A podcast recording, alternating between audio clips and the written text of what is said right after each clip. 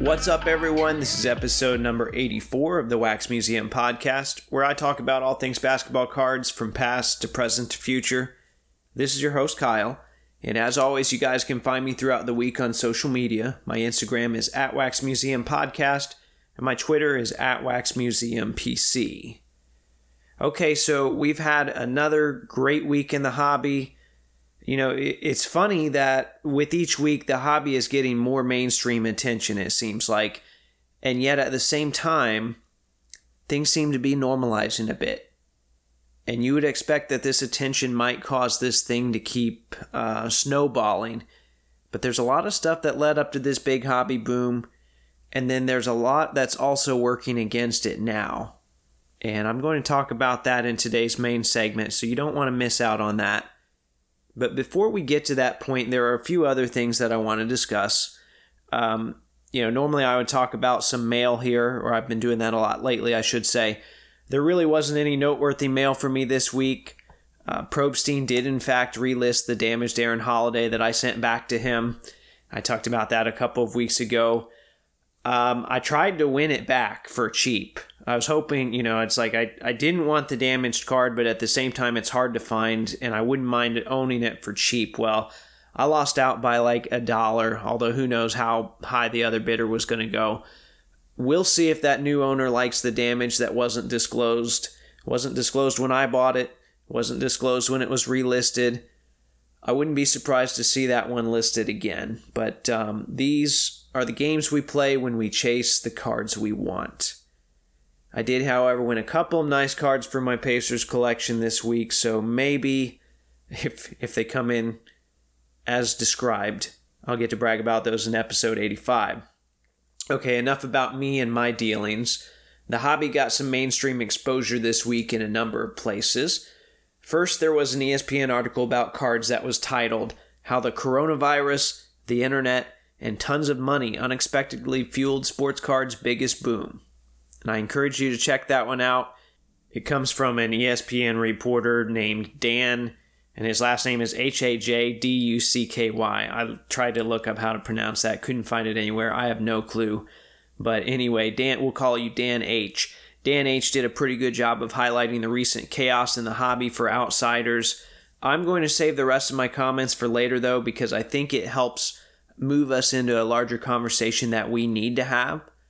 There was also an article in Business Insider this week about a teenager that flipped a Giannis logo man for big profit. We're talking turning forty thousand dollars into one point eight million dollars. Now, I wouldn't suggest this article for people to use as a how-to necessarily, but it still gives us an interesting case study. It's a big success for a young man in the hobby, and I think we should celebrate that. In addition to the articles, we had a couple of athletes that were speaking out about cards. And the first one was some guy that's currently in the finals named LeBron James.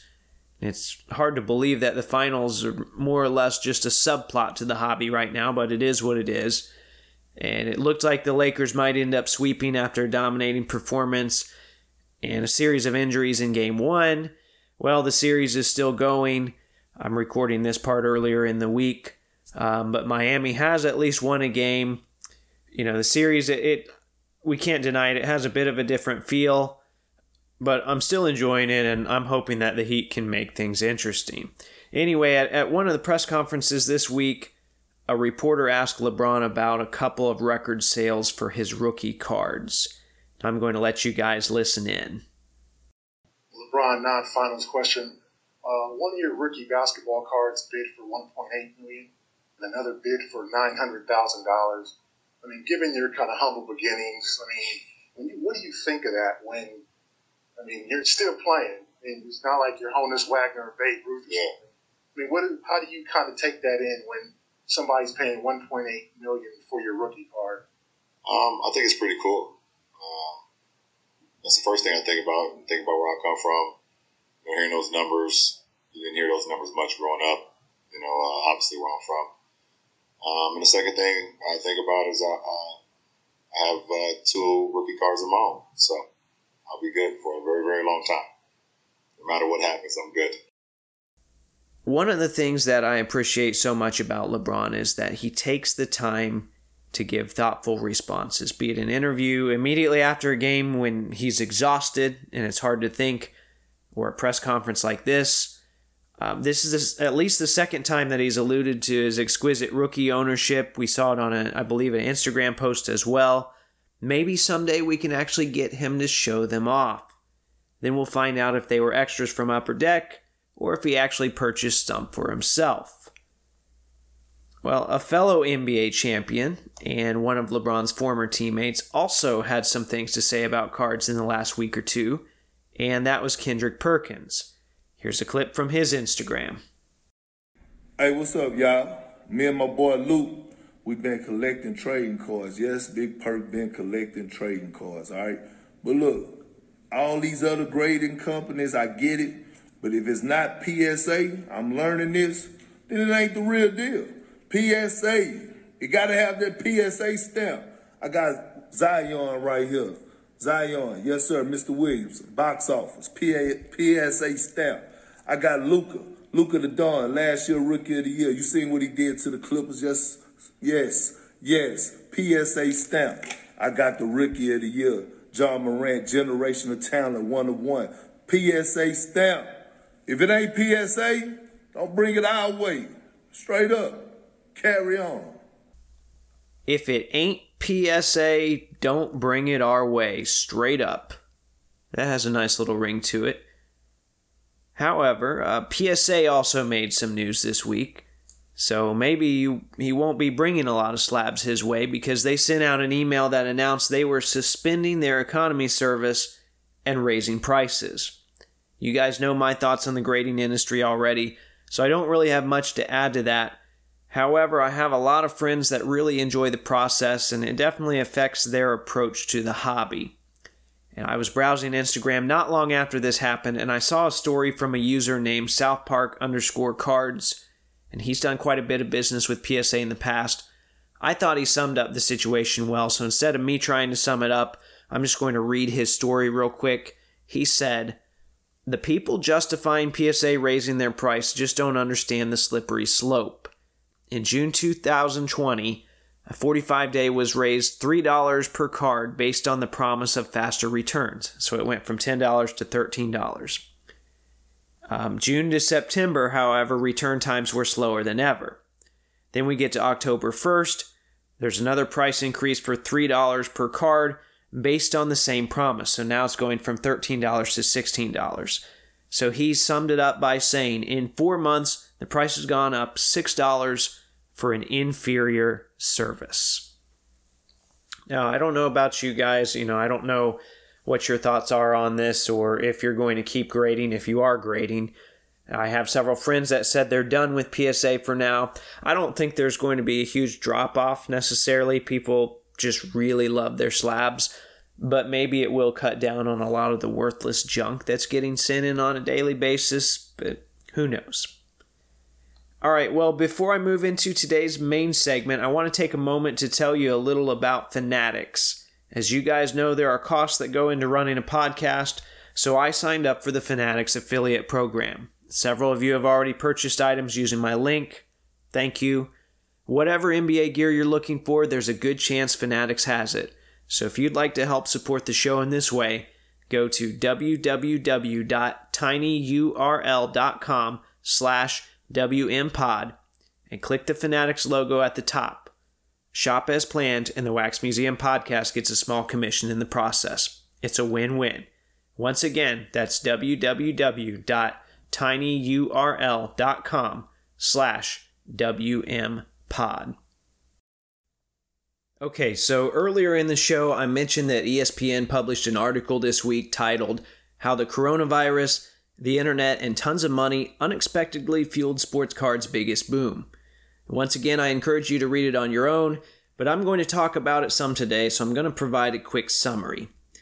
And the author starts this one off with a short profile of Probstein in an attempt to talk about the traditional role of the online marketplace. He talks about the popularity of vintage cards in the past, and then he goes on to say, "But vintage cards yielding top dollar is nothing new.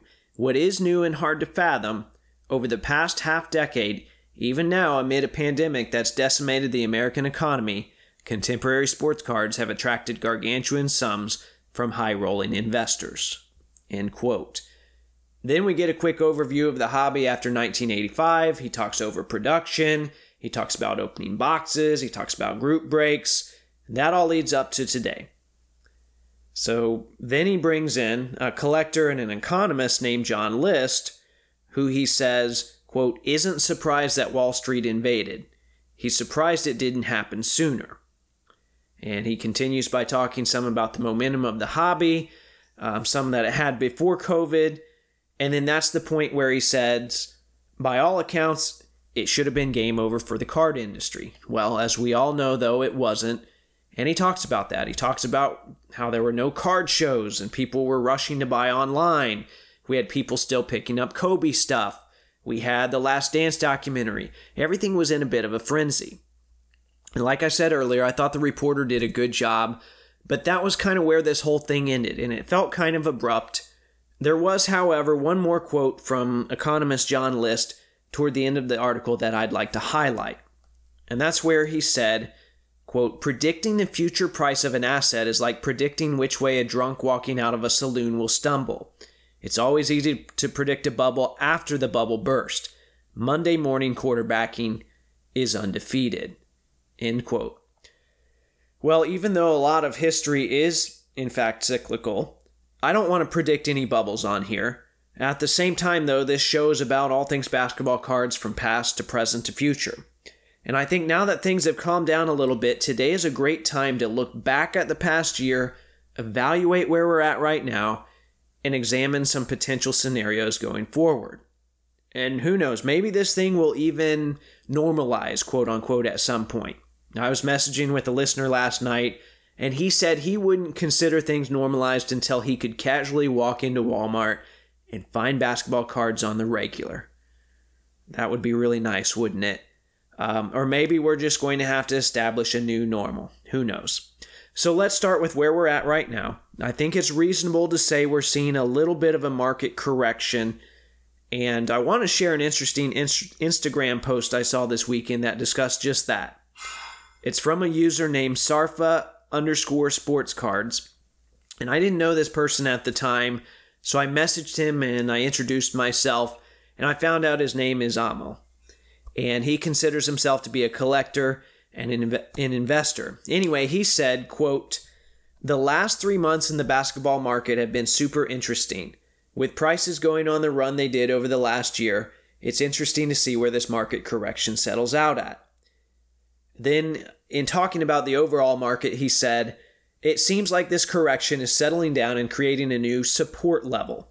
If we assume that this dip is at the bottom, this is a pretty good sign that the prices are coming back to at or above where they were about three months ago. That actually feels healthy and sustainable." And then he added a handful of graphs of popular cards to show their rise and fall over recent months. You know, I'm really not big into charts, but I appreciated seeing this. It did make for a convincing visual, especially since he added some context. That's what I'm really big on, is we need context with all these charts and graphs. Uh, and then toward the end of his post, he did something that was really refreshing. He reflected on his recent buying and thought about his strategy moving forward.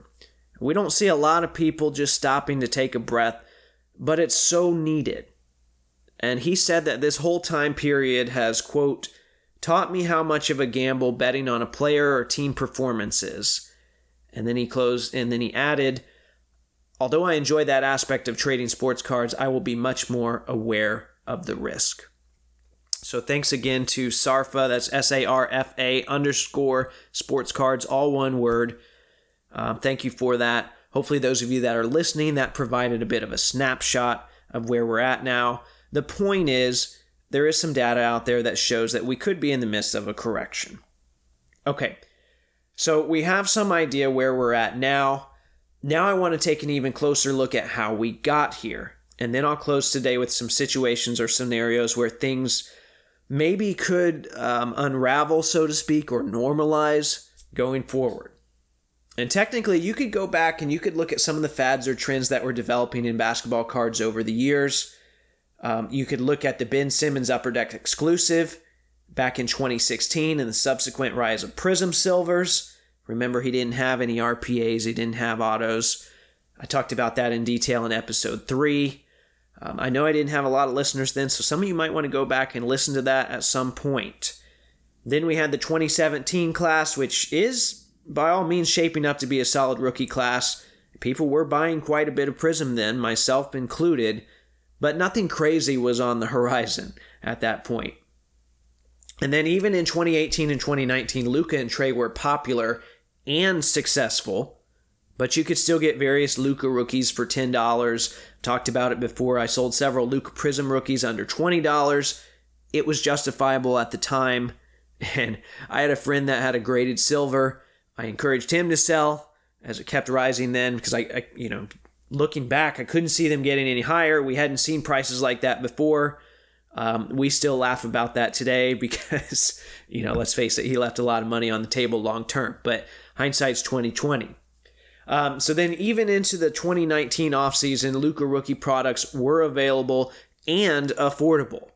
I went to the National in twenty nineteen, and Blowout had mounds of Prizm blasters for twenty dollars. I'd opened enough at that point, so I only ripped one. That was normal for July of twenty nineteen. At the same time, there was a growing anticipation for this Zion guy. Well, Zion gets drafted, performs well in the preseason, what we saw of it at least.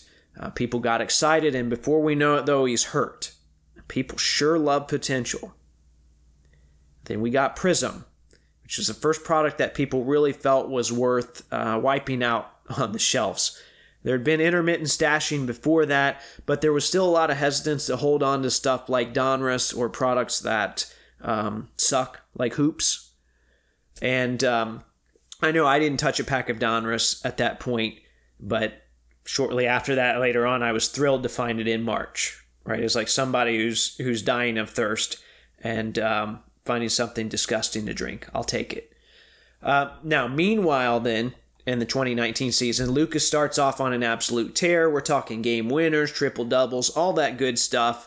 When we talk about the market and how crazy everything got, I think people under, underestimate the importance of this Luka run because it took things to another level. It validated the people who bought him the season before and the people that were stashing his stuff away or stashing twenty eighteen products away. That cannot be stated enough. Okay, people often forget that. They think this is all Zion, Zion, Zion. No, it, it was the run of those two guys together and then Luka's follow-up season. Okay, so it was a proof of concept that stashing cheap retail is something people should do. Well, not long after he gets hurt, thankfully it wasn't a super serious injury.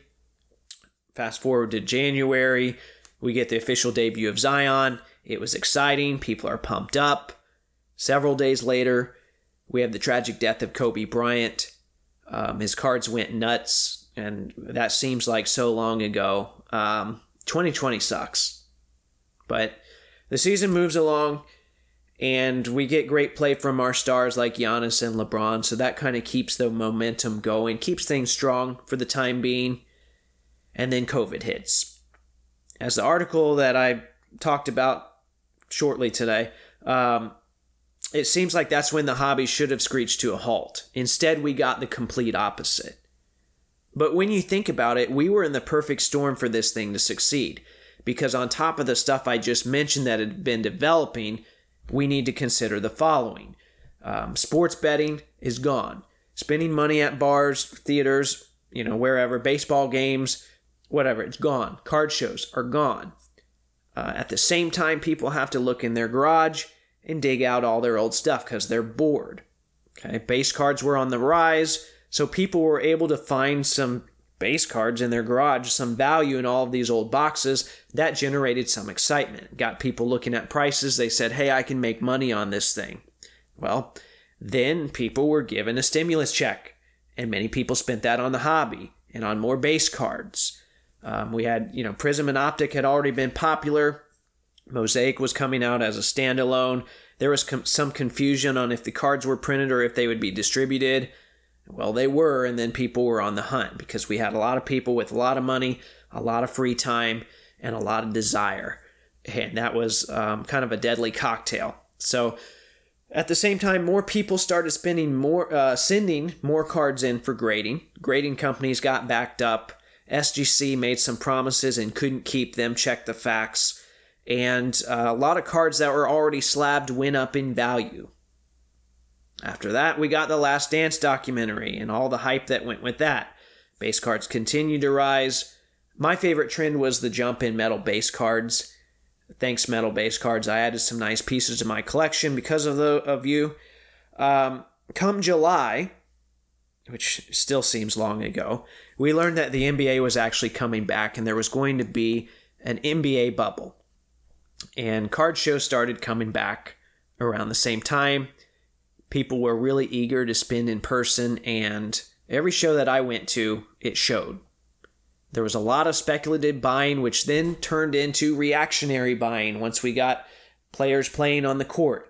And we needed examples of guys like T J Warren and Bol Bol to teach us lessons. You know what? No, actually we didn't.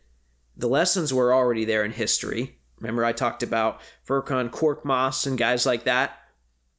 But we forgot about those guys, and people needed to experience these lessons again firsthand.